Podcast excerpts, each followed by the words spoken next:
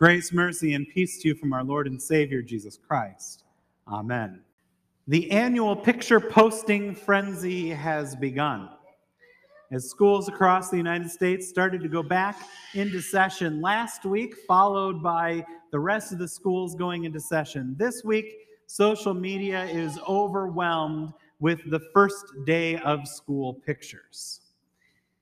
And when you look at those first day of school pictures, you can tell a little bit about what's happening behind them. Some are hurried, and you can tell that as everybody is in the frenzy of getting out the door to catch the bus or make sure that they get to school on time, all of a sudden somebody says, Oh, wait, we need a picture, stop. And one is taken, and then they move on. And then there's the other kind of pictures, those that you can tell have been thought about for weeks the outfits have been carefully chosen. The backdrop was composed, and there's beautifully handmade signs that say the child's name, what their hobbies are, their future aspirations, what size shoe they wear, and the list goes on and on. But it doesn't matter whether it's a picture snapped in the frenzy of the moment or carefully composed weeks in advance. Each are trying to do the same thing capture the moment that begins a new school year. A new step on the journey toward adulthood, another step on the path towards the American dream of academic success that opens the door to future opportunity. As I was looking at all of those pictures that showed up last week, I couldn't help but reflect on all of my own first days of school that I've had over the course of my life and reflect that I still have more to come, not just with my children, but with my own as I continue my education.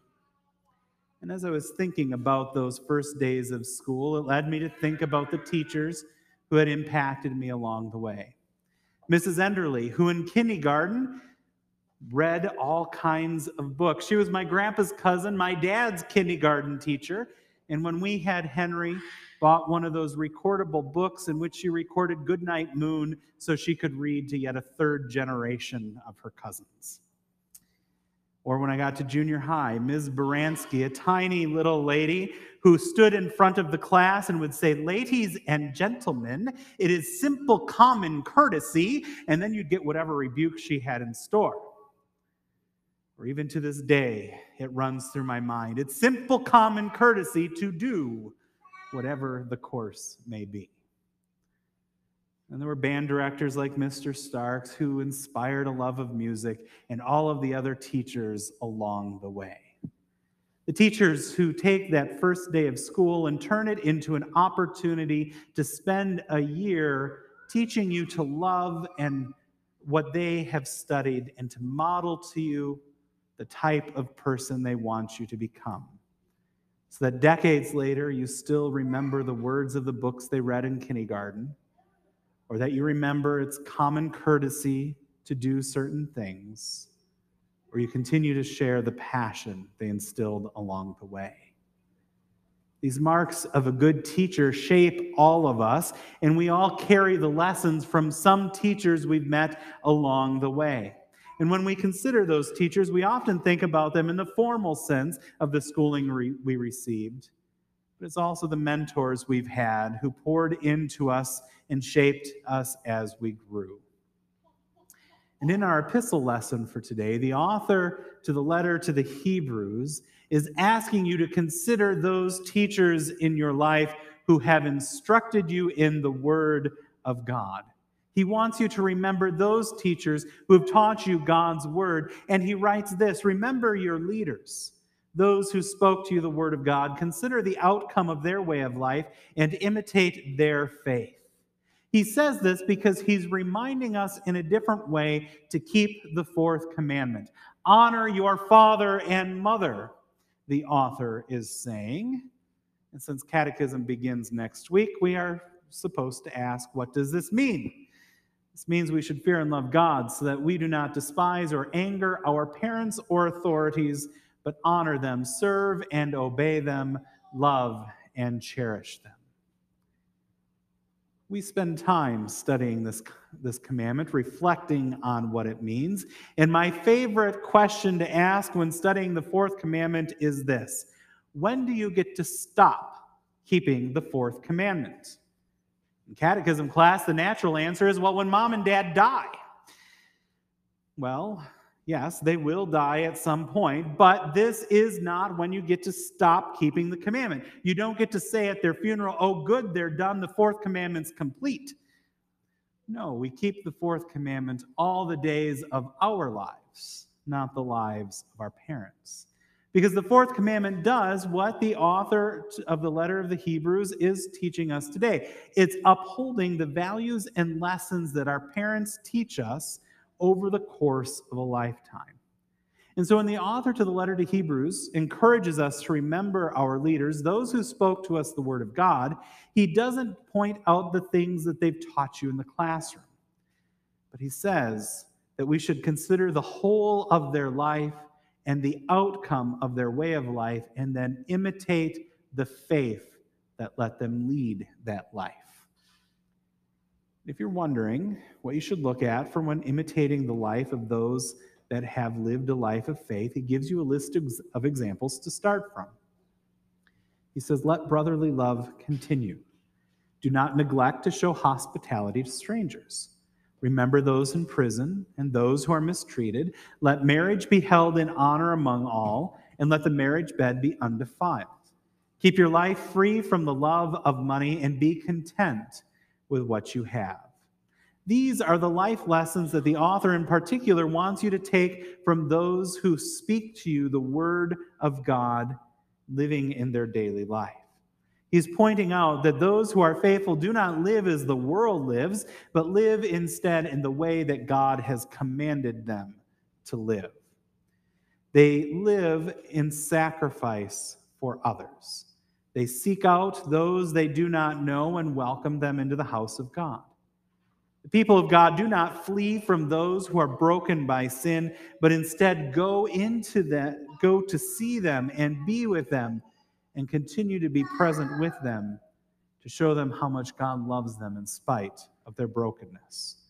They protect the defenseless. They take their marriage vows seriously and encourage others to do the same. They're not lovers of money, and above all, they are content with what they have, and they rejoice in knowing that God has said, I will never leave you or forsake you. And as a result, they confidently confess the Lord is my helper, I will not fear. For what can man do to me? That's an incredibly different view of the world than the one that a non Christian would have. Because if we know that Jesus Christ is the same yesterday, today, and forever, we can take a different view of this world because we don't need to worry and fret about what is to come. And instead, we are able to rejoice in what God has given us this day and ask, how he has given it to us so we can care for one another. We can live in confidence knowing that when we give from what we have in this world, we've not given up anything of lasting significance because the things of this world are temporary. And so we look forward to what God has in store for his people and look forward to the day of the resurrection of the dead and the life of the world to come. To do this, however, the Christian has to learn to live in a different way. The Christian has to learn to be content and humble in this life. To be content and humble means that you rely not on yourself, but on God to provide for your life and, and to give meaning to all that you do. This is what King David is speaking about in our lesson from Proverbs today when he says, It is the glory of God to conceal things, but the glory of kings is to search things out. With this Proverbs, he's contrasting the way of the world with the way of God. And so he relies on the desire of kings who have the temptation to believe themselves to be important, wise, indispensable people, see themselves as saviors of those they rule. He uses their philosophy in order to show the foolishness of the world. Because the king will ultimately learn that the more he desires to be rich or wise or indispensable to the world, the, the less satisfied he will be. Because all he will see is that there is more wealth, more wisdom, more things to do than he could ever have or complete on his own. He will never be happy until he is content with what has God has given. The second lesson to learn is the one of humility. It's a great temptation to think that we are more necessary to the world than what we are.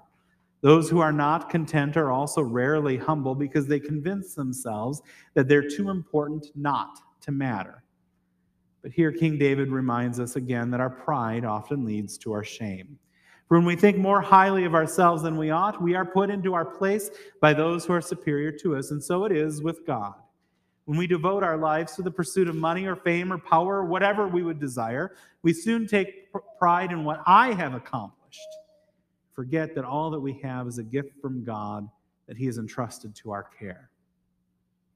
Being humble before God is spending your life learning about more about who He is and what He has done for His creation. Because the moment you think you've learned all there is to know about God, You've puffed yourself up in pride and simply created the God you want instead of learning more about the God you have.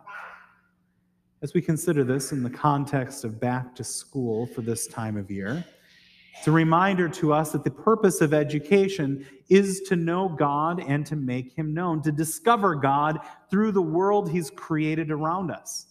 As I said last week during the blessing of the backpacks, it's to see how math reveals how he places order into our world, how language reveals him as a God who speaks, how science shows that it's a God who creates, how physical education shows us how magnificently he's designed our bodies, how music and art show that he desires beauty in the world around us.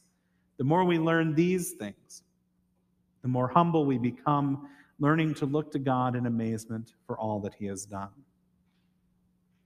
So, what does it look like to live a life of contentment and humility, to live a life knowing that God has said, I will never leave you or forsake you. And then confidently confess, The Lord is my helper, I will not fear. What can man do to me? It's to live a life imitating the faith of those that have come before us, confessing the faith they have given to us confessing this faith because we know that Christ is the same yesterday, today, and forever. And so, as he did for those who've come before us, he does for us today and promises to keep doing for those who have yet to come. That he will hear your cries of repentance for your pride, and he will send his spirit to place praises on your lips that acknowledge his name. He will hear your confession of sins and respond with grace mercy, forgiveness, life, and salvation. And so we confess, as our forefathers confessed before us, the Lord is my helper, I will not fear. And then we can live as if we believe that confession to be true. Because when we do this, we love the Lord our God with all our hearts, with all our souls, and with all our mind. And in doing that, we also honor the fathers and mothers of our faith imitating the life they lived before us. Amen. Now, the peace of God, which passes all understanding, keep your hearts and your minds in Christ Jesus. Amen.